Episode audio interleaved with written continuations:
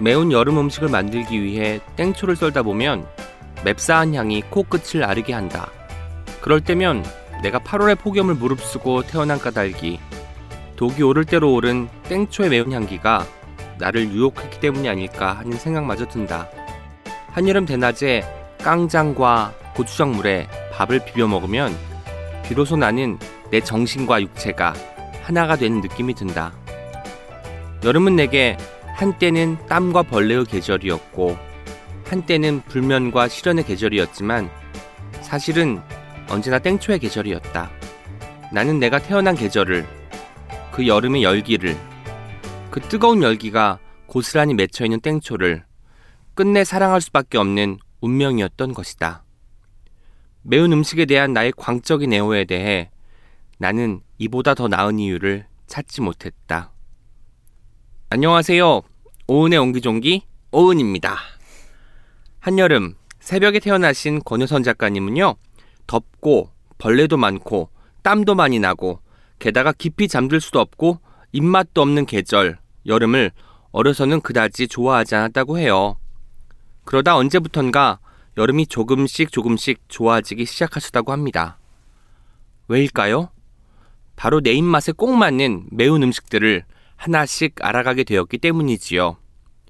뜨거운 여름과 그 열기를 고스란히 먹으면 매운 땡초. 점점 여름의 복판으로 향해 가는 이 피로한 순간에 그 매운 향을 상상하는 것만으로도 정신이 번쩍 드는 것 같아요. 여러분은 어떠세요? 더운 여름밤, 어떤 음식으로 나와 잘 지내고 계신가요? 맥주?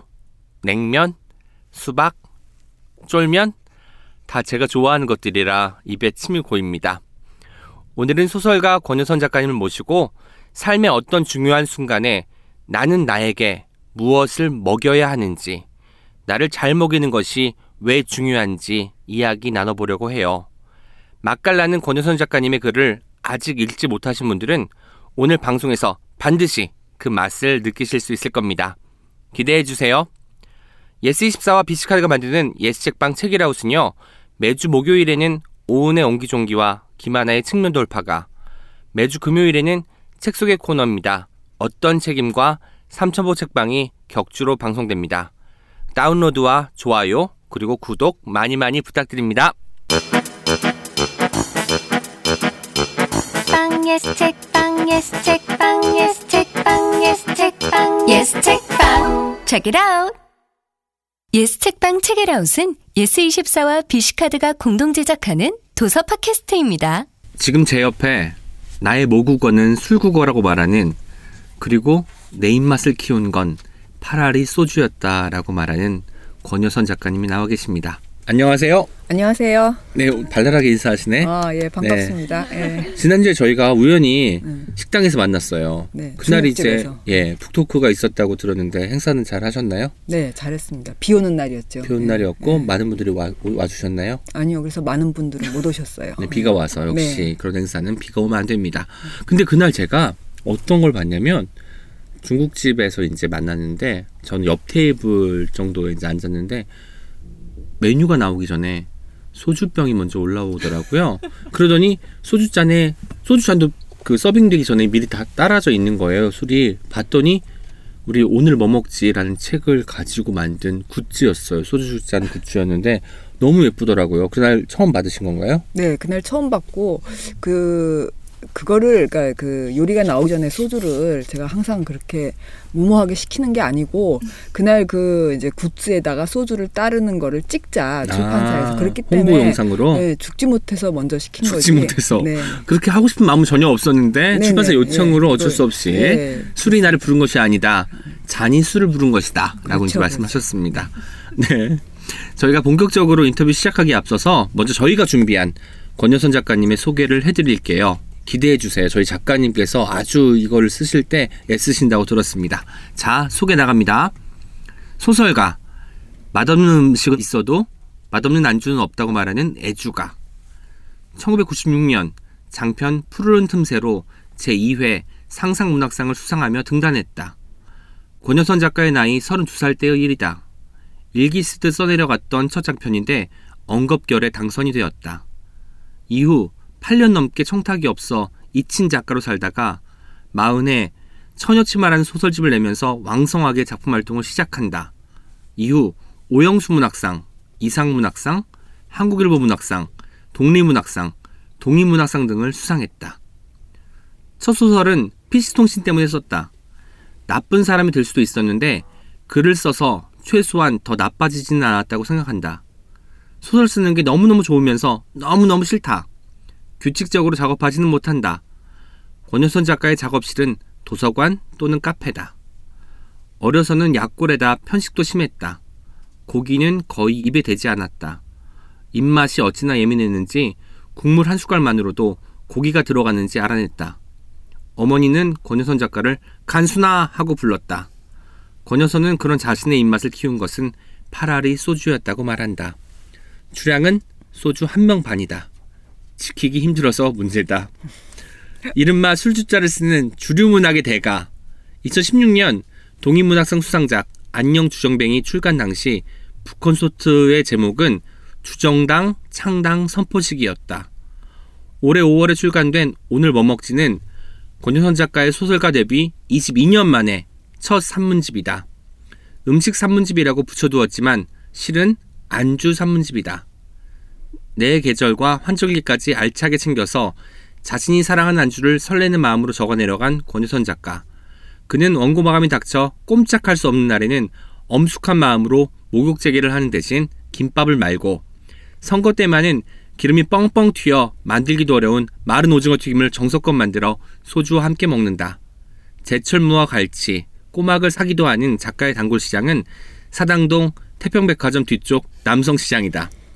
술자리나 식사 자리에서 상대의 매력을 만끽하는 사적이고 편안한 자리를 무척 좋아한다. 사람의 얼굴을 잘 못 알아봐서 곤란할 때가 많다. 그럴 때는 그냥 뭉개는 수법을 쓴다. 어, 이거 어떤 스토커가 쓴 것 같은데요. 네, 저희 속이 어떠세요? 괜찮으시죠? 예, 어, 깨알 같습니다. 네, 저희가 모든 자료를 다 뒤져보고 아마 권효선 작가님의 SNS 계정까지 가서 어제 뭐 먹었지, 그저께 뭐 먹었지까지 파악하는 것이었고, 저도 이제 얼마 전에 저 이제 출연해 주시기로 해서 그 SNS에 갔더니 여선 작가님께서 이제 뭐 안주와 소주를 같이 드시는 장면인데 그냥 김치와 이런 건데도 너무 맛깔나게 보이는 거예요. 그래서 제가 캡처를 해서 저희 또 작가님과 그 진행하신 분한테 드리도록 드리, 드린 적도 있었습니다. 저 몇 가지 궁금한 게 있는데요. 혹시 도서관 또는 카페가 작업실이라고 하셨는데 그럼 집에서 작업하거나 그러진 못하신다는 거죠. 네, 그러니까 집에서는 그 소설은 못 써요. 소설은 못 쓰고. 예, 뭐 산문이라든지 하여튼 네. 잡문 이런 건 쓸 수 있는데 소설은 집에선 절대 안 되더라고요. 그래서 도서관, 카페 안 되면 창작촌 이렇게 음, 좀 격리가 돼야 돼요. 그럼 오늘 뭐 먹지 같은 경우는 그래도 산문이잖아요. 네. 집에서도 일부 쓰셨다는 건가요? 그렇죠. 예, 아, 그냥 그렇군요. 집에서도 쓰고 뭐 아무 데서나 쓸 수 있었어요. 저는 소개글 읽어드릴 때 뭐가 또 재밌었냐면 저희 어머니도 어렸을 때 마른 오징어를 불려서 튀김을 음. 해주셨거든요. 근데 그게 그렇게 뻥뻥 튀기는 건지는 몰라죠. 저는 이제 어린 나이였고 완성된 것만 먹었기 때문에 그- 그리고 어렸을 때는 더 웃겼던 게 오징어 튀김은 저는 다 마른 오징어로 하는 줄 알았어요. 그래서 저도요. 예. 그렇죠. 네. 중학교 올라가서야 시내에 나가는데 포장마차에서 그 물오징어를 이제 그 튀김옷을 입혀서 튀겨주더라고요. 그때 알았거든요. 그래서 아 읽으면서 어렸을 때 저의 기억도 같이 겹쳐지면서 더욱더 즐거웠던 것 같습니다. 저희는 인터뷰 시작 단계에 deep and slow 질문을 드립니다. deep and slow 그러니까 깊고 천천히 생각해야만 답할 수 있는 질문이에요. 오늘은 어떤 deep and slow가 준비되는지 기대해 주시고요. 인터뷰 마지막 단계에 이에 대한 답을 주시면 됩니다. 오늘 권여선 작가님께 드리는 deep and slow는 이것입니다. 오늘 팟캐스트 녹음 끝나고 저녁으로 뭐 먹지? 오늘 뭐 먹지의 변주처럼 저희가 만들어 본 deep and slow고요. 쉽지만 쉽지 않은 질문이에요. 왜냐면 오늘이 편안한 자리가 되려면 좋은 메뉴가 있어야 되고 저희가 또 그렇게 분위기를 만들어야 되지 않겠습니까? 그럼요. 예, 인터뷰를 하면서 오늘 이 중에 오늘 뭐 먹지에 실려 있는 뭐 메뉴도 좋고 그렇지 않은 것도 좋고 어떤 것이 오늘 자리와 가장 어울릴지 생각해 주시면 좋겠습니다. 근데 그 발음이 네. deep and slow가 아, 예. 예, 깊고 천천히 예, 죄송합니다. 어, 제가 예. 좀 급하게 만드느라 뭐 defend 뭐 이런 아, defend. 방어적인 예, 그런 아 defend 아 deep and 네, 뭐 그럼 and를 앞으로 최대한 deep and and 이렇게 deep and slow 네. 그, 알겠습니다. 그 영어는 이렇게 이렇게 여는 법칙을 하면 안 되는 걸로 알고 있어요. 음, 아닌데요? 그래요? 네, 영어도 연 법칙이 더 많이 그러니까 그렇게 되는 게 있고요. 그러니까 구- 우리 어- 어렸을 때 영어 시간에 네. 그 굿럭 이거를 네. 그 굿럭. 우리가 자음 접변을 해서 굴럭 뭐 이렇게 해서 네. 맞았던 기억이 있거든요. 아, 네. 그- 저도 그 단어를 끊어야 된다고 그랬는데 그게 아마 또 다 다른가 봐요. 어떨 때는 연결이 네. 되고 그건 우리가 모르지만. 예. 앞으로는 제가 deep and slow 정확하게 어, 예, 발음하도록 하겠습니다. 네. 처음부터 약간 지적당하고 시작하니까 음, 아. 기분이 좋네요. 뭔가 찬물을 딱 끼얹고 시작하는 것 같아서 여름날에 아주 정확한 아주 아주 걸맞은 어떤 출발이 아닌가 싶습니다. 오늘은 정말 제가 좋아하는 작가님입니다. 권효선 작가님이고 또 좋아하는 음식에 대한 얘기 하려니까 벌써부터 입에 침이 고이는데 오늘 점심은 뭐 먹고 오셨는지부터 네. 알려주십시오. 그 평범한데요. 그 이런 음식 책 냈다고 해서 네. 뭐 맨날 맛있는 거 해 먹고 그런 거 아니거든요. 네, 셰프도 라면 끓여 먹고 그러잖아요. 맞아요. 그래서 저는 이제 오늘 점심이 저한테는 아침이에요. 그래서 간단하게 일어나시니까. 예, 간단하게 콩나물 비빔밥 해 먹었어요. 콩나물 무침이 있어서 그거 넣고 열무김치 넣고 오이지 넣고 해서 비벼가지고 고추장도 좀 넣고 예, 고추장 조금만 넣고. 네. 예, 그리고 이제 아침에 너무 맵게 먹으면 안 돼서 그리고 네. 이제 맑은 냉 콩나물국 해서 아, 콩나물을 한 콩나물 한 봉지를 사서 아주 다 쓰셨네요. 그러면 그렇죠. 예, 콩나물국도 그- 끓이고 예. 비빔밥도 해 먹고 예. 아주 정말 알뜰살뜰하십니다. 멋지시고요. 저도 벌써 배가 고플, 고프려고 해요. 미리. 이번 책 오늘 뭐 먹지를 탈고한 뒤에는 사실 이 책은 음식에 대한 산문집이고 물론 술안주가 많이 나오긴 하지만 굉장히 읽으면서 배에서 꼬르륵 소리가 났거든요. 그럼 이 책을 탈고했을 때는 정말 나를 위한 선물을 해줘야 될 것 같은 생각이 드는데 어떤 음식을 해 드셨는지가 또 궁금하거든요. 근데 저는 무조건 뭐든 탈고하고 나면은 술을 먹어줘야 돼요. 네. 그렇기 때문에 분명히 이제 이거 보내고도 술을 먹었을 건데 그때가 좀 추운 봄이었거든요. 네. 그러니까 정확히 기억은 안 나지만 국물 있는 거, 국물 뭐, 있는 예, 거. 뭐 어묵탕이라든가 아니면은 뭐 만둣국 그런 거 끓여 음. 먹었을 것 같아요.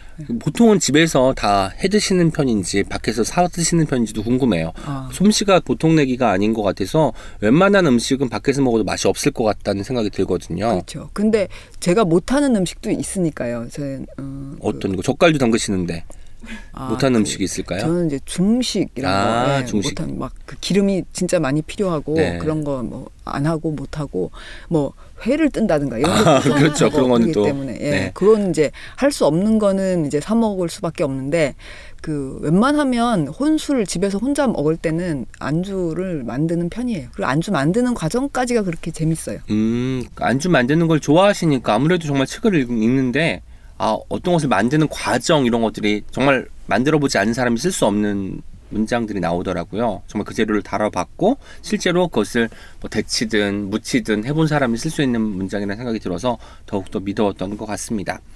올해 5월에 나온 악스트 18호 인터뷰에서 술과 음식에 대한 묘사는 소설에 도움이 되고 말고를 떠나서 순전히 자기 만족을 위한 거였어요 라는 말씀을 하셨더라고요. 그렇다면 이번 책은 얼마나 만족감이 크셨을까라는 생각을 했거든요. 책 나오고 어떠셨는지 궁금합니다.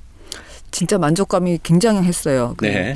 일단 산문 음식 산문을 쓸 때 그 검열이 작동하지 않으니까 신이 나서 아. 거의 이 한 꼭지의 글을 한 호흡에 거의 쭉 써내려갔거든요. 음, 그리고 다른 걸 그러니까 소설을 쓸 때면 뭔가 막 쥐어 짜내는 것 같고 막 이렇게 피폐해지는 그런 이제 느낌이 강한데 이건 막 쓰면서도 제가 막 입맛을 다시면서 아 그래 이걸 오늘 저녁에 해 먹어야겠다 뭐 하면서 뭐 지행합일하는 뭐 그런 지행합일. 예, 실천해 나가면서 네. 어, 그렇게 써서 굉장히 이제 즐겁고 재미있는 글쓰기였어요.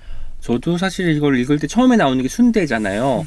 제가 유일하게 안 먹는 음식이 순대예요. 어렸을 때 시장에 갔는데 음. 그큰 어떤 뭐라고 하죠? 그 뚜껑이 열리면서 순대를 익혔는데 그 김이 저를 덮친 음, 거예요. 그러면 좀, 그때 예, 공포가 있어가지고 그리고 사실 그게 유쾌한 냄새는 아니잖아요. 절대 아니죠. 그러다 예. 보니까 순대를 안 먹게 되고 커서도 그렇게 됐는데 여선 작가님도 이제 이 책에서 보면 순대를 안 먹다가 네. 이제 술을 먹고 네가 순대를 그렇게 먹더라 맛있게 먹 허발을 하고 달려들려라 이런 어. 표현이 나오잖아요. 네. 근데 그렇게 이제 저도 어떤 그 계기가 있으면 순대를 다시 먹을 수 있지 않을까라는 음. 생각을 해봤고요. 그래서 이 책은 어쩜 저한테 하나 용기가 됐어요. 세상에 먹을 수 있는 건 다 먹을 수 있는 것이다. 라는 생각이 들고 저도 이제 하나씩 하나씩 제가 안 먹는 것들을 극복하는 어떤 계기로 삼도록 하겠습니다. 네. 아 바람직합니다. 네, 네. 근데 이 책은 음식에 관한 이야기지만 정확하게 말하면 안주에 관한 이야기에 더 가깝잖아요. 네. 술과 공존, 동행하고 있다는 게 기쁘다라고 한 인터뷰를 봤는데요. 술과 안주, 작가님께는 어떤 즐거움인가요? 책에는 뭐 내 입맛을 키운 건 파라리 소주였다라고도 하셨는데요. 네, 그러니까 그 내 입맛을 키운 게 파라리 소주였듯이 제 인생의 그 파랄의 기쁨도 술을 하고 안주에서 나오는 것 같아요. 아, 파랄 정도나. 예. 나머지 한 1할이 이제 글쓰기에서 나오고 나머지 1할이 사람에게서 나오는 그러니까 엔겔 개수 엄청 높은 인생이죠. 아, 그렇죠. 음. 8할 80%를 먹고 마시는데 쓰고 즐거움을 느낀다니까. 음. 그런데 먹고 마실 때 혼자도 많이 드시지만 사람들하고 같이 먹을 때도 즐겁지 않으신가요? 네, 즐겁죠. 그럼 그러니까 그때는 9할의 즐거움이 같이 들어가는 거죠. 어. 사람과 술과 안주가 같이 들어가서. 그렇죠. 그런 90%의 만족감이 있는 네. 거죠. 음. 오늘 90%의 만족감이 있도록 제가 많이 애쓰겠습니다. 네. 네. 책은 계절별로 구성되어 있어요. 특히 마지막에는 환절기까지 있어서 이제 사실상 모든 계절을 아우르고 있고 사실 요즘은 또 환절기가 길어 길다 보니까 더욱더 와닿는 부분이 있었는데 이 부분이 좀 재밌었던 것 같고요. 만년 음주 애호가 어렸어. 그러니까 봄에는 술 안 먹고 여름 겨, 여름 가을 겨울만 먹어 이게 아니라 사계절 내내 환절기도 어김없이 이런 느낌이 들어서 뭔가 일괄적이다, 일관적이다 이런 생각이 들었는데요. 작가님께는 어떤 계절이 딱 오면 어떤 순간이 오면 딱 떠오르는 음식 같은 것이 있는지 그래서 이런 책이 만들어지기도 했겠지만 말입니다. 그 만년 음주 애호가에서 사계절로 구성했구나 그렇게 깊은 뜻으로 받아들여서 아주 좋은 독법이라고 생각합니다. 아마 제 무의식이 그런 거였던 것 같아요. 깨알같이 이렇게 환절기도 빼지 않고 넣고 근데 계절이 오면 당연히 떠오르는 음식이 있어요. 근데 그거는 몸도 그걸 떠올리고 음, 기억도 떠올리고. 예 그래서 근데 이제 계절만 그런 게 아니라 더 깨알같이 하면 비 오면 비 오는 대로 예, 바람 불면 바람 부는 대로 아, 기쁘고 슬프고 아프고 그럼 그럴 때마다 다 떠오르는 그 그때 그때 떠오르는 음식들이 있죠. 그럼 365일 내내 하루 하나의 음식이 떠오를 것 네. 같아요, 순 작가님은요. 예, 저는 어떠세요? 자다가도 그 음식이 자다가도, 떠오르고 아. 예, 그 먹고 있으면서도 떠오르고 먹고 있으면서 이 음식이 아닌 다른 음식이 그렇죠. 이게 아닌데 이런 아, 이제 오늘 이 음식이 아니었는데 네, 오늘은 그렇죠. 좀더 국물이었는데 이런 예, 느낌이 그런. 느낌이 있어요. 예. 멋있습니다. 뭔가 작가님 소설도 그렇고 산문도 그렇고 디테일이 굉장히 능하신 게 있잖아요. 그런 부분이 바로 이런 것을 놓치지 않고 계속 기억하려고 애쓰는 부분에서 나오는 것이 아닌가라는 생각이 들었습니다. 여름철에 작가님이 냉장고에 늘 준비해 둔다는 게 있다고 해요. 까죽이라고. 네. 저는 이걸 보고 놀랐던 게 찾아봤는데 저는 지금까지 까죽을 몇 번 먹었는데 두릅인 줄 알고 먹었던 거예요. 두릅 어, 아 약간 생긴 게 비슷하긴 네, 한데 맛은 예, 완전히 맛- 다른데 맛은 완전 그 다른데 두릅인데 이건 왜 좀 이렇게 생겼지? 음, 음. 이런 맛이지? 라고 생각하고 먹었던 것 같아요. 근데 올해도 역시나 냉장고에는 까죽이 있나요? 네 그럼요. 음. 백명란 그리고 뭐 시래기, 소고기 장조림, 오이지도 잘 준비해 주셨는지. 그 여름에 제가 이제 준비해 둔다고 한 목록인데요. 네. 가죽은 이제 딱 그 4월 말에서 5월 초에 이제 사다가 절이고 말려서 고추장에 박아놨고요. 그다음에 백명란하고 소고기 장조림은 아직 좀 비싸서 지금 네. 망설이고 있고요. 그다음에 시래기하고 오이지는 있어요. 그러니까 시래기도 싸지 않잖아요. 시래기는 그러니까 네. 겨울에서 이제 겨울, 겨울 끝나갈 때쯤 말린 시래기를 한 박스 네. 사서 아, 그때 이제 박스로 사면 예, 그렇게까지 비싸진 않아요. 그 보관은 어떻게 하는 건가요? 시래기는? 아, 박스로 사, 사서 그거를 이제 한 박스 전체를 그냥 일년에날 잡아서 하루에 다 하는 거예요, 손질을. 손질하고 책이 불리고, 나오지만. 예, 예. 그렇게 이제 해서 이제 탁차차차 넣어놔야 되는 거죠. 예, 네. 그래서 그러면 뭐 냉장고가 집에 있는 냉장고가 굉장히 큰 건가요?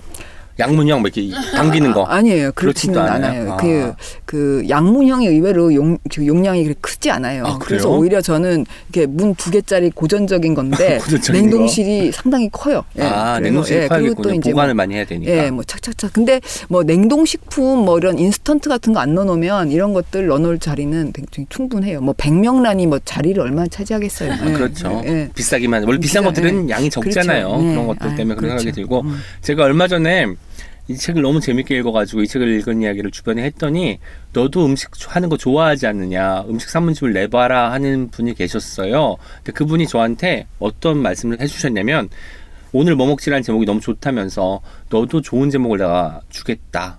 라고 했어요. 그 제목을 여기서 밝히면 왠지 여섯 누나가 다음번 책에 쓸 것 같으니까 저도 입이 근질거리는데 음, 아유, 저, 밝힐까요? 아니, 저 절대 저기 다음에 산문집 안, 음식 산문집 안 쓸게요. 예. 네, 그 책의 제목은 죽이 되든 밥이 되든입니다. 어, 어떤 것 같아요? 죽이 되든 밥이 되든. 네, 그렇게 좋은 것은 아니겠죠. 예, 아니요, 예, 아니요, 예. 아니요. 그게 예, 이렇게 여우는 있네요. 예, 네. 확 오진 않는데. 제가 뭐 요리를 또 엄청 잘하는 게 아니기 때문에 어떤 그렇죠. 것은 죽이 될 때도 있고 어떤 것은 아, 밥이 잘 될 때도 있으니까 이 책은 약간 날렵하잖아요. 모든 요리에 뭐 거의 실패가 없이 거의 되는 편인데 저는 실패하는 경험도 쓸 거고 음, 그렇기 어, 때문에 그렇다면 죽이 되든 밥이 되든이 딱 맞을 것 같아요. 감사합니다. 뭔가 힘을 얻었습니다. 저는 이 책을 뭐 자- 자신과 좋은 관계를 맺고 있는 사람들에게 음식을 해주는 일 그리고 무엇보다 나를 잘 먹이는 일의 중요함을 생각하게 해준 것 같아요. 특히 무청 한 박스를 사서 방금도 말씀하셨지만 다듬고 그것을 그 소분해서 이제 넣어놓는 장면들이 있잖아요. 감탄하지 않을 수 없었는데 먹을 것에 이렇게 시간과 에너지를 들이는 일. 그 중요함에 대한 이야기를 직접 듣고 싶습니다. 네. 저는 그 무청만 아니라 아까 말한 이제 콩나물도 저희 그 말씀드린 태평 시- 백화점 뒤에 있는 남성 시장에서 사면 네. 엄청나게 많이 줘요. 조금씩은 팔지도 맞아요. 않아요. 그래, 예. 인심이 그러면. 그거를 거의 이제 무념무상하게 이렇게 다듬고 앉아 있거든요. 그래서 이런 뭐 음식체 요리에 대해서 뭐 이렇게 썼으니까 굉장히 뭐 잘할 거다 이렇게 네. 생각하지만 저는 이렇게 셰프들처럼 막 다다다다다 썰고 막 와, 먹질하고 막 네. 이런 거 못 하거든요. 저는 그리고 가능한 한 굉장히 천천히 하려고 노력을 해요. 일부러 막 빨리 할수 음. 있어도. 예, 그래서 그 콩나물도 한 반나절 다듬어 가지고 이제 그렇게 데칠 때 그 국물 나오고 그럼 내 건져서 무치고 뭐 이렇게 해서 천천히 꼼지락꼼지락 하거든요. 그리고 난 그러면서 이제 생각을 되게 많이 해요. 그러니까 콩나물 음. 다듬을 때 그냥 어, 이런저런 생각을 이렇게 저를 이렇게, 이렇게 좀 이렇게 풀어 놓는 거죠. 아, 급하게 하려고 그러면 거기에 이제 몰입을 해야 되는데 그리고 그렇게 되면 그게 즐겁지가 않고 중노동 같이 느껴지는 거예요. 이렇게 해먹고 살기 위해서 내가 뭐 이런 음, 건데 살기 그러지 위해서. 않고 예 그러지 않고 그냥 천천히 하면 나중에 먹을 때도 오늘도 먹을 때 아, 이렇게 내가 잘 이렇게 다듬어서 어? 이렇게 해놓은 콩나물을 내가 먹는구나 이런 새록새록 기쁨도 느끼고 그래서 그게 그러니까 치유의 과정처럼 그렇게 요리를 하면 조, 좋은데 또 늘 그렇게 되진 않아요. 그렇죠. 배가 고플 때는 이제 또 중노동 삼아 막 30분 하죠. 안에 뭐 뚝딱 만들어내는 뚝딱 해야 되고 있고. 그렇죠. 예. 그래서 저는 아니 그 생각 그 말씀 들으니까 요리 하나를 할 때 빨리 하는 것도 중요하지만 천천히 자기만의 시간을 가지면서 딴 생각도 하고 뭐 옛날에 갔던 여행지를 떠올려 보기도 하고 이런 시간이 필요한 것 같아요. 그러면 그게 뭐 노동이 아니라 나를 위한 시간이 될 수도 있다는 생각을 음. 해봤습니다. 멋지세요. 김밥을 꽃밭을 닮아서 예쁘다고 하셨어요. 저는 그것을 읽고 그게 너무 예쁜 거예요. 사실 정말로 김밥 안에 있는 재료들이 어울리잖아요. 어떻게 싸도 어쨌든 가운데에 몰려가서 모양을 이루는데 그런 것들이 하나의 꽃을 비유하셔가지고 그런 역시 소설가의 눈은 다르구나라는 생각이 들었거든요. 근데 저희도 경쟁 팟캐스트 예전에 책 이게 뭐라고 나가신 적이 있더라고요. 거기서 술안주로 김밥을 추천하셨는데 착하고 너그러운 음식 김밥을 작가님은 목욕제게 대신 만다고 하신 적도 있었습니다. 권유선 작가님의 김밥 애찬 들어보고 싶어요. 예. 근데 그 책 이게 뭐라고가 경쟁 팟캐스트입니까? 네. 아, 그, 그쪽에서도 그렇게 생각할지 좀 의심스럽지만, 예. 저는 김밥을 정말 이렇게. 작가님. 예, 네. 그쪽에서 뭔, 뭐 어떤 제안을 했냐면 최근에 예. 저희랑 같이 방송을 해보자. 아, 그쪽에서. 먼저 예. 꼬부리고 들어온 거예요? 예, 구부렸죠 많이. 아, 저희는 사실 그렇구나. 지금 뭐 순위에서 좀 밀려 있지만 가능성 하나로 아, 아, 여기까지 오지 않았습니까? 예. 아, 네. 그럼 네. 경쟁 팟캐스트 맞네요. 네. 예. 인정받았습니다. 예, 그 제가 거기서 먼저 김밥 얘기해서 죄송합니다. 네, 예. 아니에요. 예, 아, 근데 책에도 썼지만 저는 진짜 김밥을 한 이틀에 한 번씩 그냥 툭 하면 말아 먹는 것 같아요. 그러니까 김이랑 밥만 있. 그래서 뭐 집에 그 남은 재료들? 김, 김 김밥만은 그게 거의 한 달에 하나씩 써요. 그, 김발을? 그, 그 아. 김발이 풀어지고 이렇게 되기 때문에 아. 예, 그리고 사실은 김발이 없어도 말 정도는 되는데 이제 그 김밥을 이제 중요한 건 이제 안주로 먹을 때 네. 그때 진짜 얇게 썰어야 되거든요. 안 그러고 이렇게 뚱뚱하게 해가지고. 뭐 한 잔에 한 모금에 하나씩 먹으면 이제 배 터져가지고 진짜. 그리고 이게 술맛 딱 떨어지기 때문에 저한 저희 집에는 그 칼이 하나 굉장히 잘 드는 칼 아. 하나가 있어요. 김밥 써는 용이에요. 그거는 예, 얇고 날렵하고 예, 그 그리고 항상 이렇게 그 갈아놔서 아. 막잘 되는. 그래서 다른 칼은 이렇게 야채 썰 때는 다른 칼을 쓰는데 그, 그 칼이 무서워서 못 썰어요. 음. 너무 잘 들기 때문에 손 뺄까봐. 근데 그런 걸로 이제 김밥을 아주 얇게 얇게 이렇게 썰어가지고 한 잔에 이제 딱 하나씩 맞춰서 이렇게 먹으면 아, 참기름 냄새 솔솔 나고 진짜 너무 맛있죠. 김밥 속에 들어가는 재료에 따라서 김밥은 이름이 붙잖아요. 뭐 참치 김밥도 있을 수 있고 김치 김밥도 있을 수 있고 하는데 사실 어떤 것이 들어가도 다 맛이 있고 그게 김밥의 힘인 것 같은데 사실 만든 것 중에 이거는 나만 알긴 좀뭐 미안하다. 사람들이 알려주고 싶은 어떤 김밥 속 재료가 있다면 뭐가 있을까요? 아, 저는 이제 저게 많이 썼는데 책에 그 그래도 저는 제가 제일 좋아하는 방식의 그 거는 표고버섯을 네. 살짝 불려가지고 이렇게 양념 소고기 양념처럼 해서 달달 볶아서 넣으면 굉장히 맛있더라고요. 간장에? 예, 네, 간장에 살짝. 그러니까 소고기 김밥에 소고기를 약간 이제 간장에 가루가 나게 네네, 이렇게 맞아요. 볶잖아요. 근데 이 표고는 약간 쫄깃쫄깃한 맛이 있어서 거의 얇게 썰어서 이제 그렇게 약간 달짝 지근하고 짭짤하게 해서 넣으면 어, 그 향이 굉장히 좋아요. 네. 근데 그것도 어 예전에 제가 창작촌에 있을 때 한번 그렇게 김밥을 싸서 이제 거기 같이 있던 이제 옆방 어, 소설가와 시인한테 준 적이 있거든요. 네. 어, 송경동 시인도 먹었다 한번. 근데 그 너무 너무 맛있다고. 네, 아, 그 그래서 버섯김밥을 예, 그 이렇게 맛있는 김밥은 처음 먹어봤다며 하긴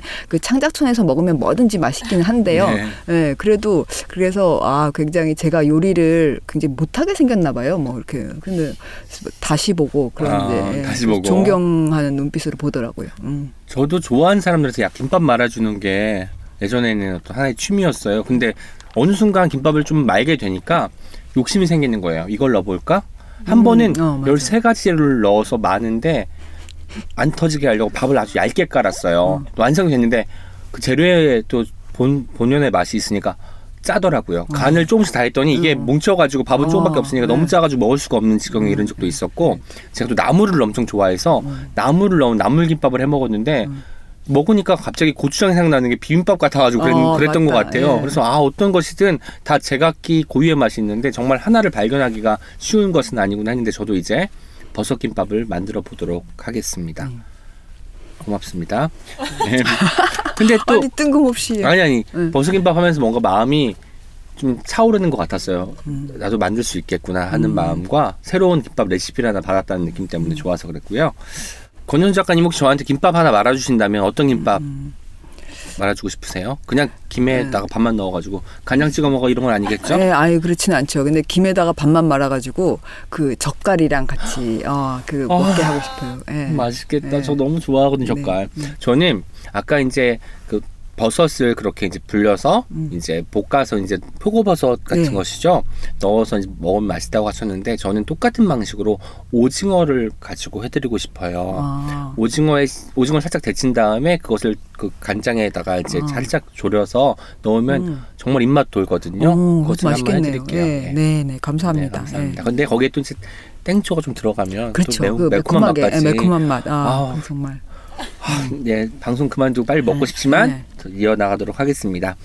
또 한편 몇 년에 한 번씩은 단식을 한다고도 하셨어요. 이 책에도 나오지만요. 채우는 일 사이에 하는 그 비우는 일의 의미가 네. 궁금하거든요. 그 배도 비워져야지 뭘 더 먹을 수 있는 것처럼 이 우리 정신이나 마음도 그리고 또 몸도 그렇게 적당히 이렇게 비워져야 네. 하는데요.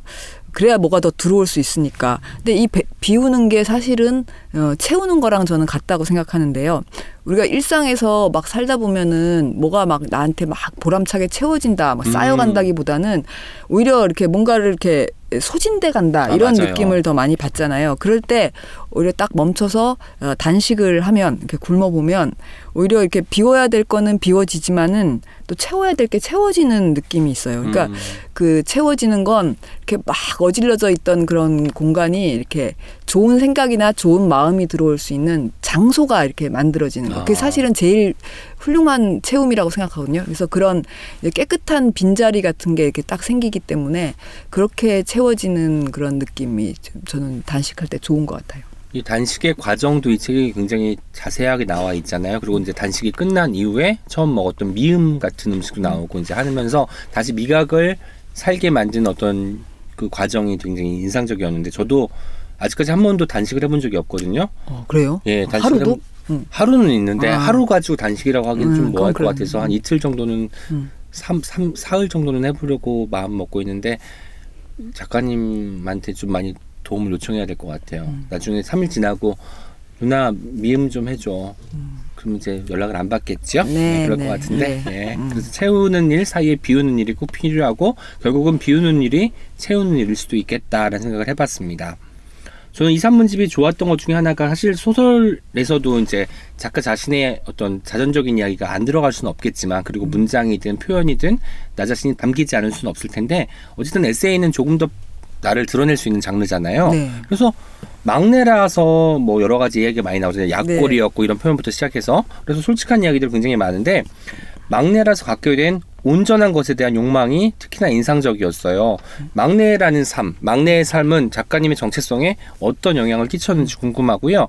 어쩌면 그것이 결핍에 대한 이야기, 뭔가 갖고 싶었는데 갖지 못한 것에 대한 이야기일 수도 있다는 생각이 드는데 그게 소설가가 됐는데도 어떤 영향을 끼쳤을까요? 네, 그렇죠. 그러니까 저는 막내의 기본 정조는 억울함이라고 생각하는데요. 억울함. 예. 네. 그 마지는 마지대로 뭐 책임감이나 부담감이 있고 또 둘째는 또 위아래 낑겨가지고 존재감이 좀 미미하다든가 그런 점이 있고 다 이제 애환이 있는데 애환. 막내는 이 억울한 거 천지다 이게 기본 정체성이에요. 그래서 억울하다는 거는 보통 나를 충분히 표현하고 이해받지 못한다라는 데서 오는 결핍감인데요. 그 그러니까 부족한 거죠. 뭔가 자기가 그 뭔가 이 가족 중에서 체급도 음. 딸리고 언어도 딸리고 제일 미숙한 존재니까 근데 막내가 어리다고 이렇게 귀여움을 받을 수는 있는데 인정을 받지는 못해요. 그래서 그렇죠. 막내가 사실은 성인이 된다. 뭐 한 개체가 된다. 그렇게 하려면 엄청난 인정투쟁이 사실 필요하거든요. 근데 막내는 또 그런 인정투쟁도 징징대면서 할 수밖에 없어요. 맞아요. 애교도 그게, 부리면서 예, 그게 비극적인 부리고. 건데 그 그런 이제 어른이 되는 과정도 징징징 울면서 어른이 되는 징징징. 거고. 그러면 그래 그래 알았다 알았다 또 이런 식으로 되게 봐주기식 인정이 돌아오고 네, 이 와중에서 계속 자기 자신이 뭔가 표현되지도 이해받지도 못했다는 이런 결핍감이 되게 커서 저는 이제 먹을 거에 대해서 보면 되게 아직도 못 버리는 습관이 음식이 나오면 제 앞접시에 있는 것만 내 거다 이런 생각이 있어요. 그래서 아. 일단 좀 덜어놓고 보, 보고 그래야만 안도가 돼요. 아, 이렇게 예, 내 거- 내 것이 있어. 예. 조금이라도 이건 내가 빼앗기지 않는다 이런 아. 게 있거든요. 이제 그렇게 유치한 게 있는 것처럼 언어에 대해서도 제가 아마 그렇지 않았을까. 음. 저희 좀 이렇게 나를 표현할 수 있는 걸 자꾸 찾고 싶고 나만의 뭐를 이렇게 어, 어, 갖고 싶고 이런 게 이제 어, 소설가가 되는데도 아마 영향이 있었을 것 같아요. 네, 내 밥은 내 밥그릇은 내가 지킨다. 그렇죠. 내 밥과 내 반찬은 내가 사수한다라는 어떤 정신이 잘 느껴지는 부분이었습니다. 방금 또 소설 이야기도 하셨는데 음식과 결핍 이게 소설에도 영향을 끼친 게 맞겠죠 그러면? 네네. 그, 어, 뭐, 음식 얘기는 제 자기 만족으로도 많이 써서 영향을 끼쳤고, 이 결핍감은 소설을 쓰면, 근데 묘한 게 그게 해소되기도 하고, 더 강화되기도 하고 그렇더라고요. 쓰면서요? 예, 아. 쓰면서. 그러니까, 뭐, 뭐가 결핍됐는지 애매모호하던 게 더 분명해지면서 그 결핍감이 더 세지기도 하죠. 근데 좋은 점은 이제 소설을 쓰면서 보면 어떤 인생이든 제 인생이 아닌 다른 인생에 좀 이입을 하다 보면은 그 모든 삶이 사실 결핍이 없는 삶이 없고 그 결핍에 을 채우기 위해서 엄청난 고통스러운 과정을 겪는구나 이렇게 생각하면 음. 그 결핍감으로 연대를 하게 되는 그런 느낌이 있어요. 그러니까 나만 나만 이런 생각이 아니라 아 그래서 아마 소설을에서 결핍감은 이제 쓰다 보면 어그 정말 그 황지우 시인의 말대로 닻이 될지 덫이 될지는 음. 예, 쓰면서 이제 결정되는 것 같아요. 근데 이렇게 좋은 예. 날그 소설 얘기는 그만하고 싶어요. 이렇게, 소설은 참 어렵고 너무 괴롭고 그렇거든요. 어렵고 괴롭고 그러시지만 저는 대답해 주시는 내내 여선 작가님의 단편 손톱의 주인공 소희가 떠오르고 소희한테 내가 뭐 어떤 음식을 해주면 좋을까 아, 생각을 해봤습니다. 어, 정말 아 그 저보다 더 소희를 사랑하시는군요. 아, 저는 네. 그런 생각은 아직 못 해봤어요. 예, 그 손톱에 그 아가씨에게 정말 뭐 맛있는 거 하나 해줄 거 생각해야겠네요. 네. 제가 며칠 전에 저희가 우연히 중국집에서 만났잖아요. 그때 네. 사진을 찍어서 올렸더니 친구 중에 한 명이 내가 가장 좋아하는 작가님 이라고 댓글을 달았어요. 그래서 제가 그 의견을 꼭, 꼭 전하겠다라고 한- 했는데 그 친구도 예전에 소설을 쓰는 작가 지망생이었거든요. 그런데 이제 어느 순간에 이제 결혼을 하고 아이를 낳고 이제 육아를 하면서 지내고 있는데 글을 잘 안 써지는 작가 지망생들에게 어떤 음식을 추천해주고 싶은지 그런 음식이 있을까요? 예, 저는 이제 글을 써야 되면 그 책에서 김밥을 일단 말아놓는다고 네, 했잖아요. 네. 그래서 이제 진짜 안 써지고 막 그럴 때 착 째려보면 저기 이제 김밥이 있으니까 그럼 조금 먹고 이제 마음을 가라앉히고 이렇게 하는데 이 제가 또 김밥도 잘 싸지만 이렇게 유부초밥을 굉장히 잘 만들어요. 근데 유부초밥? 예, 근데 그거 그냥 거기 유부초밥 파는 거에서 막 넣고 이렇게 만드는 게 아니라요. 유부도 이제 졸이고 그다음에 음. 안에다 넣는 그 밥도 그때 그때 다르게 볶아요. 그러니까 어떤 때는 좀 이렇게 새콤하게 김치볶음밥처럼 해서 넣기도 하고 어떤 음. 때는 이제 뭐 어묵이나 뭐 이렇게 뭐 버섯 볶아서 하기도 하고 그래서 이렇게 약간 잘 볶은 야채랑 볶은 밥을 그, 그 조린 잘 조린 유부에다가 넣어서 착착착착 해놓으면은 그게 이제 또 옆에 그분 옆에 쌓여 있으면 이제 네. 글이 안 써져서 아 때려 쳐버려 이럴 때다가도 이제 딱 째려보면 그런 맛있는 게 있잖아요. 그러면은 이제 그거 한두 개 먹고 또 힘내서 쓸 수 있지 않을까 그거 만들어주고 싶어요. 와, 유부초밥이랑 김밥이랑 공통점이 있어요. 네. 한입 음식이잖아요. 네. 하나 집어가지고 먹을 수 네. 있고 또 이따 생각날 때 또 먹을 수 있고 네. 사실 글 쓰는 게 굉장히 에너지가 많이 소진되는 일이잖아요. 네. 그러다 보니까 계속 옆에 곁에 두고 먹을 음식이 필요한데 그럼 늘 소설 쓸 때는 김밥만 있는 건가요? 다른 어떤 뭐 스낵류나 빵이나 이런 아. 거잘안 드시는 편이고 네, 제가 술을 먹어서 그런지 그런 단 거, 뭐 그런 네. 빵, 과자 이런 거 절대 안 먹습니다. 네. 저는 술 먹어도 그런 과자 그러니까 같은 게 그거는 당기던데 처절하게 먹지 않는 거예요. 네. 술을 네. 저는 오늘 왜 이렇게 당하는 날인가 봐요. 그래서 아니 아니, 그 처절하게 먹는 게 좋은 건 꼭 아니니까. 네, 예, 네. 예. 그리고 이제 이 책을 읽고, 나- 읽고 나니까 이 책은 이제 봄, 여름, 가을, 겨울 그리고 환절기가 있잖아요. 음. 한 계절에 음- 한 계절 음식만 먹어야 한다면 어떤 걸 선택하실지가 궁금해졌어요. 저는 음. 특히 여름하고 가을 쯤 읽을 때 굉장히 많이 배에서 꼬르륵 소리가 났어요. 제가 좋아하는 것들이 음. 그쪽에 뭉쳐 있는 모양이더라고요. 여선 작가님 은 어떠신지 궁금합니다. 저도 참 그 고르기 힘든데 그 계절마다 근데 꼭 그 한 계절만 골라야 한다면 제가 워낙 썼다시피 매운 걸 너무 좋아하기 네. 때문에 그 매운 청양고추가 제일 독이 올랐을 계절이 이제 여름이잖아요. 그래서 여름에 이제 그 그, 그, 매운 고추를 먹을 수 있는 계절이기 때문에 그걸로 음. 온갖 요리를 해 먹을 수 있으니까, 그 여름을 청양고추로 할 수 있는 네. 음식 중에 뭐가 청양고추가 메인이 될 수 있는 주인공이 될수 네. 있는 음식이 있을까요? 네, 가장 이제 그게 정말 메인인 것은 그 경상도에서 먹는 고추 작물이라고 있거든요. 근데 그건 그야말로 이 청양고추만 완전히 다져놓고 네. 액젓 조금, 어, 마늘 조금 해서 이제 밥에다 찌는 네, 거예요. 그렇게 해서 그거를 이제 아무 쌈에나 싸 먹는데 이제 그나마 제일 괜찮은 건 이제 양배추 아. 찐 거에다 싸 먹는 게 왜냐면 이게 너무 맵고 짜고 독하니까 이제 좀 완화시켜 줄 수 있는 좀 쌈이 이제 그렇군요. 네. 근데 그거는 그야말로 이제 메인이 청양고추죠. 매운 것에도 이제 단계도 있고 매운 음식도 굉장히 많은데 매운 것에 대한 예찬이 있어서 저는 더 좋았어요. 저 매운 걸 굉장히 좋아하거든요. 하지만 매운 것을 먹은 다음 날 힘들긴 하지만 그럼에도 불구하고 항상 매운 것을 즐겨 찾는 사람이에요. 매운 음식도 마찬가지 짬뽕도 맵고 음. 뭐 청양고추가 들어간 음식도 맵고 매운 게 굉장히 많은데 매운 것들 중에 가장 좋아하는 음식이 있다면 뭘까요? 음.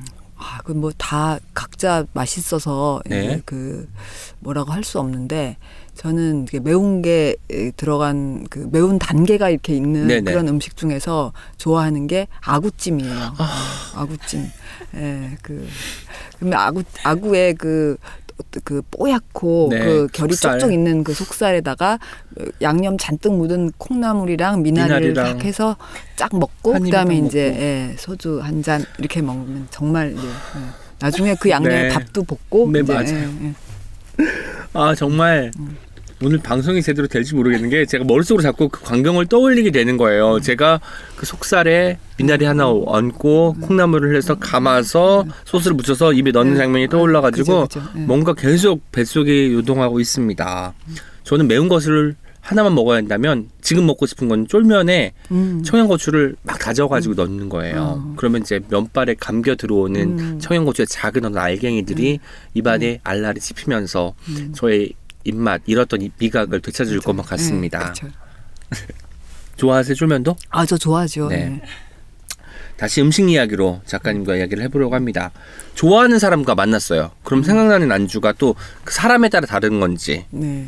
그러니까 좋아하는 사람을 만났다. 이거는 지금 이제 그, 그 어떤 사람 만났으면은 이제 그 사람과 연관이 되겠지만 이렇게 추상적으로 생각하면 저는 그 여름에는 그 물냉면 그 그리고 겨울에는 감자탕인데요. 그게 제가 음. 좋아하는 사람하고 처음 먹었던 거 음식이기 때문에 그런 것 같아요. 그러니까 그 사람 좋아하는 사람과 물냉면을 처음 먹었었고 감자탕도 못 먹다가 이제 그 사람과 처음 먹고 이렇게 했던 기억이 있으니까 지금도 이제 여름이니까 어, 좋아하는 사람 만나면 물냉면 떠오를 것 같아요. 그럼 오늘 디펜스로 답이 물냉면이 되지 않을까 싶은데 음. 또 뭔가 또 반전이 있는 게 또 권여선의 매력 아니겠습니까? 이야기를 또 나눠보도록 할 거고요. 실제로 집에서 많이 해 드시겠지만 밖에서 나가서 사 드시는 경우도 있잖아요. 네. 혹시 권여선의 입맛을 사로잡은 맛집이 있을까요? 그 맛집은 제가 막, 어, 막 맛집을 찾아 돌아다니지는 않거든요. 그래서 동네에서 이제 새로 밥집이 생기면 가서 한 음. 번씩 먹어보고 하는데 주로 이제 가서 먹어보면 실망을 많이 해요. 그래서 아, 너무 이제 예, 때. 그 그렇죠. 막 다 양념이 어떻게 다 찍어낸 듯이 똑같은 맛이 날까 이런 생각이 들고 김치 맛도 똑같고 네. 그런데 제가 이제 그 한 반년 정도 된 게 길 건너편에 어떤 이제 그 건물이 서면서 그 지하 공간에 푸드 코트가 생겼어요. 그럼 네. 보통 이제 그런 어 푸드 코트는 음식들이 되게 그, 그 평범하잖아요. 빤하죠. 네. 근데 일종의. 그 푸드 코트가 장사가 안 돼서 다 하나씩 망해 나간 거예요. 그래서 약간 아. 폐가처럼 됐는데 유일하게 자리를 지키고 있는 집이 있는데 그 집은 이제 그 들어가면 거기 낮에부터 분위기가 굉장히 묘해요. 지하에 제가 소설에도 한번 쓴 적이 있는데 그 노인들 주로 많이 와서 아. 예, 그 거기서 이제 시켜 먹고 그러는데 딱 한 집이 이제 자- 잘 되는 거예요. 그 집은 이제 여러 가지 하는데 그 어떤 걸 잘하냐 하면 생선 구이를 잘하고 아. 그 다음에 이제 국물로는 뭐 알탕이든 뭐 동태탕이든 이런 거를 해요. 그러니까 모두나 누구나 좋아할 수 있는 음식이고 그리고 가격도 비싸지 않고 음. 그리고 아주머니가 손맛이 있어서 굉장히 잘 해주시거든요. 그래서 가끔 가서 거기서 생선구이 하나 뭐 찌개 하나 이런 식으로 먹는데 예, 만족감이 커요. 예. 그렇군요. 음. 사실 생선구이도 집에서 막 그렇게 해먹기가 쉬운 음식은 아니에요. 네. 냄새 때문에. 네. 그래서 아마 그런 데 가서 드시면 좋을 것 같다는 생각이 들고 그 아주머니도 그럼 이제 안면을 익혀가지고 이제 그렇죠. 작가님 예. 오면은 반가워 하시겠네요. 예, 막 반말하세요. 아, 반말한다는 거 보니까 제가 그 아주머니랑 비슷한 성격이 사람이 아닌가 싶습니다. 네, 네, 네. 네, 어, 네. 억지로 웃으시네요. 네. 근데 이제 어쨌든 이 책도 단행본으로 출간이 됐고 어쨌든 에세이지만 장편 소설만큼 힘들진 않았겠지만 충분히 힘들었을 책이라고 생각이 들어요. 그래서 책을 한 권 다 쓴 사람에게 권하고 싶은 음식, 뭔가 보양식이어야 될 것 같은데, 음, 음. 그러니까 다르, 다르기 달리 말하면 중요한 어떤 일을 해낸 사람이 먹으면 좋은 음식이 있을까요? 네. 싶은데. 예, 그럼 보양식까지는 안 돼도 단백질 먹어야 돼요. 단백질. 단백질. 예, 그래서 어, 이 책에 쓴 어, 육전, 소고기 육전이 어떨까 싶거든요. 그러니까 이제 그 제가 거기도 썼지만 그 딱 눈앞에 놓고 부쳐 먹어야 돼. 육전은 뭐 붙여서 갖고 오고 하면 안 되고. 음. 그러니까 그 가스레인지든 아니면 전기 후라이팬을 딱 놓고 거기다가 그냥 삼겹살 이런 거 막 구워 먹을 수도 있는데 그래도 자기가 차근차근 뭐를 해서 어 끝냈잖아요. 그러니까 네. 그런 자기에게 이제 그 좋은 소고기 한 점 한 점 이렇게 계란물 씌워서 한 점 한 점 붙여가지고 네. 이렇게 초간장 찍어서 날름날름 이렇게 먹으면 예, 굉장히 기쁘지 않을까. 그러니까요. 사실 보통은 자기가 어떤 일을 끝내고 칭찬을 해주고 싶으면 많이 해서 음. 두고두고 먹을 것 같은데 그게 아니라 그때도 축하를 조금씩 조금씩 해서 네. 뭔가 체하지 않게 네. 큰 어떤 성공을 받아들였을 때 난처하게 받아들이지 않, 을 정도로 네, 조금씩 그렇죠. 조금씩 네. 먹어야 된다는 말이 인상적이었습니다.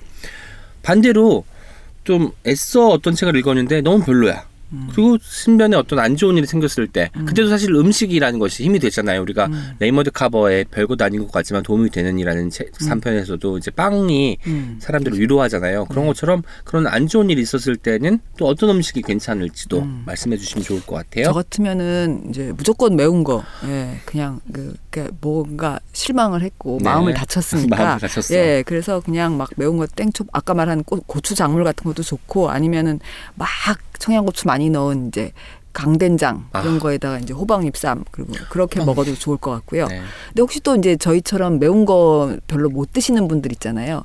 그런 분들은 어쨌든 뭔가 풀어야 되기 때문에 네. 단 거. 어, 아. 단거 드셔야 되는데 뭐 케이크 이런 걸 드셔도 되지만 저는 이제 달, 달짝지근한 감자 들어간 그 약간 단짠단짠한 그런 이제 닭 어, 조림. 조림 예 그러니까 거뭐 간장 양념한 조림 말씀하시는 거죠? 간장 양념 그렇죠 맵지 않게 네네. 그렇게 한 거 그런 거를 이렇게 마음을 일단 풀어줘야 돼요 예 음. 맵든 달든 응. 그러면 어쨌든 모든 음식을 저는 어떤 상황이 우리가 365일이면 365가지 이상의 사건이 벌어지고 감정이 우리한테 다가올 텐데 그때마다 먹을 해- 음식이 있고 그걸 또 할 수 있는 능력도 있으니까 여순 작가님은 정말 좋겠다는 생각을 하는 아니요 근데 저도 결정 장애가 있어서 아, 오늘 지금 뭐 기분이 좋은가 먹지? 나쁜가 이런 어, 느낌? 어, 아, 그건 어, 아니고 예, 그, 그 기분이 좋든 나쁘든 지금에 뭘 내가 먹어야 내가 좋아하지 음. 이렇게 하면 이걸까 저걸까 굉장히 힘들어요. 그것도 이렇게 딱 정답이 있는 게 아니거든요. 예. 그렇군요. 예. 그리고 요새 이제 1인 가구가 늘어나고 있다고 하잖아요. 저도 네. 이제 혼자서 밥을 먹는 게 익숙해지기도 하고 저는 혼밥이 유행하기 전부터 혼밥을 가끔 하던 사람이었어요. 나만의 시간이 필요하고 저는 누구랑 같이 있을 때 말을 많이 하기 때문에 에너지가 굉장히 많이 소진되거든요. 그러다 보면. 예. 오전에 너무 많은 에너지를 쏟았으면 점심에는 혼자 밥을 먹는 것으로 음. 스스로 에너지를 보충하는 시간을 가졌는데 그런 것처럼 고독한 시간, 혼자만의 시간을 갖는 사람한테 위로가 되거나 힘이 되는 음식에 대해서도 한 말씀 해주시죠. 혼자면 이제 고독하니까 어, 어, 1인용 솥밥 이런 거 어떨까 솥밥? 싶어요. 아. 예, 그 자, 이게 또 혼자 사는 사람은 1인용 솥밥이 좀 있으면 전 그 솥이 하나 있으면 좋을 네. 것 같아요. 그래서 자기만을 위해서 작은 솥에다가 좀 고급스럽게 뭐 관자나 뭐 전복 관자. 같은 거 아. 넣고 솥밥 만들어서 뭐 버터 한 조각 넣어서 비벼 먹어도 되고 참기름 간장에 비벼 먹어도 되고 거기다 이제 총각김치 아삭 먹으면은 그런 고독도 아삭 그런 발랄한 고독이 되지 않을까 생각합니다. 모든 그냥 간단한 음식처럼 이야기하는데 그걸 다 요리로 만 승화시키는 재주가 있으신 거고 그걸 또 표현하는 게 저희 지금 스튜디오 안에 스태프들도 있지만 다들 배가 고파가지고 눈이 되게 애처로 보이는 상황이 됐어요. 아, 저도 그렇습니다. 네. 예. 사실 먹을 거 이야기하면은 기분이 좋아지잖아요. 음. 왜 그런가 했더니 그 먹을 것을 언젠가는 먹겠지라는 마음도 있고 이 시간이 지나면 그 먹을 것을 먹을 수 있을 거야라는 어떤 가능성도 있어서 그런 것 같아요. 네, 기대죠, 기대. 네. 그런데 책 마지막에서 이제 뭐 먹을지는 각자 고민하라고 나는 아무도 모르게 파묻혀 소설만 쓸 거다. 진짜다. 이렇게 음. 마무리를 하셨어요. 네. 진짠가요? 아니요, 지금 전혀 못 그러고 있어요. 그 어, 써야 될 글은 많은데 그리고 제가 오늘도 뭐가 하나 이렇게 오늘 아침까지 꼭 보내주겠다고 이렇게 네. 신신당부한 그거 있었는데 못 쓰고 지금 왔는데. 그러니까 이게 책 내고 나니까 막 이렇게 뭐 다 만나면 술 얘기, 안주 얘기하고 뭐 또 이런 김에 한번 보자 모임도 있고 행사도 있고 그래가지고 빨리 파묻혀야 되는데 이제 다음 주까지도 거의 지금 못 파묻힐 예정이라서 진짜 아, 큰일이 났습니다. 일정이 예. 많다는 거는 이 책이 그만큼 많은 사람들한테 사랑을 받고 있고 회자되고 있고 주목받고 있다는 거니까 좋은 것 같아요. 아니에요. 그렇지 않고 그냥 이 책을 읽었는데 갑자기 네 생각이 났다. 아, 어, 그러니까 우리 본 지 오래됐으니 보자. 이런 그 영양가 아 이렇게 얘기하면 안 되지만 그런 이제 영양가 없는 말씀하시는 거지요? 예, 예, 그런 영양가가 조금 덜한 그런 조금 덜한. 모임들이 막 우후죽순 생겨나 있어요. 네. 그런데 네. 그 실제로 안녕 주정뱅이 같은 경우도 그렇지만 술자리 광경이 굉장히 많이 나오잖아요. 네. 저는 그 광경에서 뭔가 소설적인 장면들이 튀어나오는지도 실제로 궁금해요. 그런 장면을 염두에 두시는 건지 아니면 어떤 장면을 다시 가지고 와서 그것을 글로 풀어내시는지도 알고 싶거든요. 그러니까 술자리에 대해서 딱 어떤 일대일의이 장면을 이렇게 가져오자는 없는데 제 머릿속에 그냥 그런 어- 온통 그 술자리의 장면들이 이렇게 이렇게 굉장히 이렇게 풍성하게 이렇게 저장고가 있는 거죠. 네. 그래서 무엇을 쓰려고 할 때 아 이 캐릭터는 술을 먹이면 어떻게 되겠다 이런 게 아. 그냥 뭐 이렇게 모르게 이렇게 나와요 일단 도출이 음. 돼요. 그러니까 이 사람은 그 이렇게 먹을 것 같다, 술버릇이 이럴 것 같다, 어쩔 것 같다 이렇게 하니까 그게 이제 제가 이제 수십 년 갈고 닦은 공력이랄까요. 그러니까 고, 그게 이제 되는데 제가 이제 안녕 주정뱅이 이후로는 이제 술 안 안 나오는 소- 단편을 쓰고 있잖아요. 네네. 그러니까는 다짐하셨죠. 그이 장점을 전혀 활용을 못 하고 쓰니까 너무 힘이 들죠 지금. 예. 아 힘들지만 또 그것만의 또 매력이 다 또 있지 있죠. 예. 않겠습니까? 그 있- 있긴 있더라고요. 예. 저는 여선 작가님의 소설이든 산문이든 세 가지 맛이 다 어우러진 것 같아요. 글맛과 말맛과 음식 맛. 그렇기 때문에 이 세 가지 맛이 어우러지기 때문에 어떤 글을 읽어도 여선 작가님만의 글이 되는 것 같아요. 그래서 저희에게 지금 아직 시작은 못 하셨지만 앞으로 곧 쓰고 쓸 예정인 소설에 대해서 한대한 귀띔 좀 해주시면 저희가 청취율 올라가는데도 도움이 될 것 같고 이 방송이 많이 그 주목받는데도 도움이 될 것 같습니다.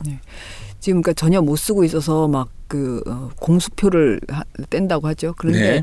그럼에도 제가 이제 하려고 하는 계획상에서는 이제 예전에 썼던 당신이 알지 못한 아이다라는 중편이 있는데요. 그거를 네. 이제 뻥튀기를 해서 장편으로, 장편으로. 만드는 거를 이제 해야 되거든요. 네. 예, 그래서 그거를 하는 작업을 할 생각이고요. 그리고 뭐 그 이후에 쓸 단편이나 이런 거는 제가 이제 먹는 거에는 굉장히 이렇게 집요하게 계획적이고 그런 게 있는데 글에 대해서는 별로 그렇지 않아요. 그래서 음. 가만 일단 일단 파묻혀야 그러니까 무릎을 꿇어야 이제 뭐 하듯이 파묻혀야만 그 파묻힌 다음에 나오는 걸 쓸 수 있거든요. 그래서 미리 뭐 계획하고 그래봤자 파묻혀서 그걸 쓰게 되지 않더라고요. 그러니까 일단 파묻혀서 있어야만 뭔가가 이제 떠오르니까 이제 뭘 쓸지는 아직 이제 모르죠. 네, 파묻혀야만 뭔가를 쓸 수 있다고 하셨고 그때 아마 여선 작가님이 어떤 글을 쓰는지 바라볼 수 있는 존재는 김밥밖에 없을 거란 생각이 듭니다. 아, 그렇죠. 김밥이 저를 보고 있네요. 네.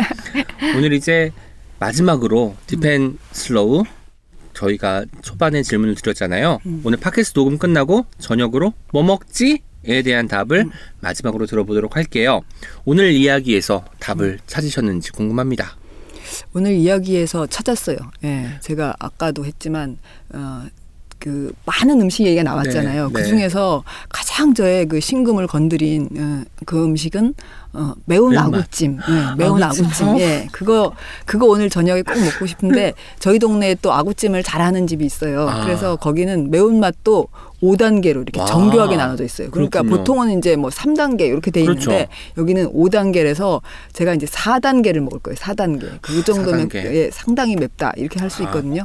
예, 그렇게 해서 그 에, 음, 속살과 미나리와 콩나물과 어우러지고 4단계 소스에 네. 발라서 네. 입안에 들어갈 때 네. 저는 참 황홀할 겁니다. 네. 네. 마지막으로 오늘 팟캐스트에 출연하신 소감과 함께 저희 청취자분들께 마지막 인사를 좀 들려주시면 좋겠습니다. 네, 그 이렇게 팟캐스트에 출연해서 항상 느끼지만 이렇게 환대를 받는다는 느낌이 있어서 말을 더 예, 자연스럽게 더 잘할 수 있는 것 같아요. 그래서 뭐 어, 먹는 얘기만 너무 많이 했는데 아 글은 또 제가 차분히 파묻혀서 아, 쓰려고 하니까 청취자분들 어, 책 많이 읽어주시고요. 예, 감사합니다. 네, 고맙습니다. 빵 예스 책방 예스 책방 예스 책방 예스 책방 예스 책방 책읽아웃. 예스 책방 책읽아웃은 예스24와 비씨카드가 공동 제작하는 도서 팟캐스트입니다. 김밥은 아름다운 음식이다. 재료의 색깔만 잘 맞추면 이보다 어여쁜 먹거리가 없다. 그래서 김밥에는 꽃놀이와 나들이의 유혹이 배어 있는지 모른다. 지참하기 간단해서가 아니라 그 자체가 꽃밭을 닮아서. 권효선 작가님의 오늘 뭐 먹지 가운데 김밥은 착하다의 내용이에요. 저는 이 글을 읽고 김밥을 더 사랑하게 되었습니다. 사실 저도 좋아하는 사람들한테 김밥을 말아주는 게 가장 큰 즐거움 중에 하나거든요. 게다가 꽃밭을 닮은 김밥이라니 정말 그렇잖아요. 오늘 권효선 작가님의 김밥 예찬을 듣고 나니 평범하게 느껴졌던 김밥이 더욱 특별하게 다가왔습니다. 오늘은 어쩐지 좋아하는 사람들과 아주 맛있는 음식, 아니 안주와 함께 술잔을 기울이고 싶어지네요. 여러분, 이미 머릿속에 좋아하는 음식을 먹어야겠다 생각하고 계셨죠? 자, 이제 여러분의 목소리를 하나하나 들어보는 댓글 소개 시간입니다. 팟빵 댓글입니다. 마음의 준비님께서 오은씨님 말의 모래 듣고 빵 터졌습니다. 발음이랑 톤은 갈수록 좋아지시는 것 같아요. 라고 남겨주셨습니다. 감사합니다. 저희가 말의 모래 할 때 약간 제2의 농협은행이 될까 기대를 했는데 한 분이라도 이렇게 알아봐 주셔서 정말 감사하다는 말씀 드리고 싶어요. 깐깐징어님께서는요. 뭐라고 댓글을 남기면 좋을까 며칠 고민했는데 잘 모르겠더라고요. 요즘 잘 모르겠는 것들 투성인데 명징하게 좋아한다고 말할 수 있는 오은시님과 책이라웃이 있어 다행이에요. 어떤 책임 들으면서는 프랑스와 엄님과 켈리님의 책과 활자에 대한 애정도 느껴져서 딱 맞는 분들이 맞는 자리에서 방송하고 계시구나 하는 생각을 자주 합니다. 무엇보다 프랑스와 엄님이 쓰신다는 온 탐구 생활에 거는 기대가 큽니다. 라고 남겨주셨습니다. 고맙습니다. 예, 사실 어떤 책임 시간 녹음할 때마다 저희는 사실 어떤 책을 누가 가지고 올까, 어떤 책임을 가지고 이, 런 책을 가지고 왔을까 늘 고민하고 궁금해하면서 만나거든요. 그 코너 많이 사랑해 주셔서 감사하고요. 저도 요새 잘 모르겠는 것들 투성이어서 이 사연이 남다르게 다가옵니다. 트위터와 인스타에서는요, 지난 어떤 책임에서 프랑스 엄님이 소개한 단어 수집가가 무척 인기가 많았습니다. 먼저 트위터에서 뱅쇼님께서 책이라우스 영업력, 책이 왔어요, 행복하다 라고 하시면서 단어 수집가와 삼초보 책방에서 소개된 우아하고 쾌한 여자 축구 인증샷을 올려주셨고요. 어번 익스피리언스님이 어떤 책임을 듣다가 산 책이라면서 단어 수집가 인증샷을 올려주셨습니다. 빵고르드 살고 싶다님의 작가님이죠. 아직 임진아님. 어떤 책임 듣는데 왜 눈물이 힝. 어떤 말은 간단해도 아주 힘이 셌어. 괜찮아. 미안해, 고마워, 보고 싶었어. 라고 단어 수집가를 기록해 주셨고요. 그리고 인스타그램에서 유아셀리님께서 매일매일 읽고 싶은 책들의 홍수 속에 행복해하며 살고 빨리 읽어야지 하는 약간의 스트레스 속에서 돈이 생기면 옷이 아니라 책을 사는 뿌듯함에 살고 있다라면서 어떤 책임을 소개한 모든 책들을 구입하셨더라고요. 감사합니다. 유아셀리님. 돈이 아니 돈이 생기면 옷이 아니라 책을 사는 뿌듯함이라니 저도 몇 년 전부터 이런 뿌듯함 속에서 살고 있는 것 같아요. 유아셀리님께서도 이 뿌듯함에 동참해 주셔서 진심으로 감사하다는 말씀드리고 싶습니다. 그리고요 지난 편이죠 정강영 기자님과 함께한 방송을 듣고 네이버 오디오 클립을 통해서 JUHNNY님이 주신 의견이 있어요. 작가님께서 마지막에 세월호 사건 때 흘린 눈물이 내 성장에 도움이 됐다라는 말씀을 하셔서 이건 잘못됐다는 생각에 댓글을 합니다. 기자로서 세월호 사건을 겪으면서 성장을 하셨는지는 모르겠으나 그건 개인적으로 간직할 생각이지 방송에서 얘기할 일은 아니라고 생각합니다. 그리고 이건 느낌이지만 이따금씩 세월호 사건을 일종의 컨텐츠, 대화나 글쓰기를 위한 소재로 삼는 것 같아 불편했습니다. 한번 돌아보면 좋겠습니다. 라고 남겨주셨습니다. 저희가 이제 음, 그 책을 다루면서 그 책의 상당 부분이 세월호 사건 이후에 이제 일들을 가지고 쓰였기 때문에 그 사건이 가져다 준 개인의 어떤 감정의 변화, 그 사건을 취재하면서 느꼈던 감정의 굴곡 같은 것이 많이 담겨 있었고요. 아, 사실 먼저 죄송하다는 말씀을 드리는 게 성장이라는 단어가 듣는 분들한테 불편함을 가져다 줄 수 있다는 걸 미리 인지하지 못한 점 사과드리고요. 하지만 우리는 눈물로 자란다라는 책을 읽으시면 그 오해가 다 불식될 거라는 자신감도 있습니다. 의견 남겨주셔서 감사합니다. 역시 진심을 다한 마음은 단 한 사람의 마음에라도 닿는 법인 것 같습니다. 특히 저도 완전히 반해버린 책, 단어 수집가를 이렇게 많은 분들이 좋아해 주셔서 얼마나 기쁜지 몰라요. 앞으로도 이렇게 조금씩 조금씩 더 많은 분들과 만나게 되기를 언제나 바라고 있습니다. 오늘 방송 후기도 기다리고 있을게요. 다음 시간도 많이 기대해 주시고요. 지금까지 옹기처럼 소박하지만 종기처럼 난데없이 등장하기도 하는 오은과 함께한 오은의 옹기종기였습니다. 내일 어떤 책임에서 또 만나요. 안녕! 빵 예스 책빵 예스 책빵 예스 책빵 예스 책빵 예스 책빵 Check it out.